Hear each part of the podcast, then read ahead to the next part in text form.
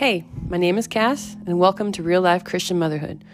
I'm a mom of two who has struggled immensely in the calling of motherhood, and I realized early on in my struggles that it was hard to find resources that didn't offer unrealistic promises or canned advice about motherhood. My reaction to this was to start a weekly newsletter designed to encourage and exhort Christian moms, the type of newsletter I would have liked to have had at my disposal when my first child was born. My newsletter is called The Sanitarium and in it, I write about not only motherhood, but about general Christian topics as well. In each episode of Real Life Christian Motherhood, I read through a post I've sent out through the sanitarium that has to do specifically with motherhood. My posts are biblically based and yet down to earth because there's nothing more gritty and down to earth than trying to raise children into adulthood. If you like these episodes, you can follow me on Spotify, leave a review, or hop over to the sanitarium and sign up for the written version of these podcasts to be sent to your inbox. Cheers and thanks for listening.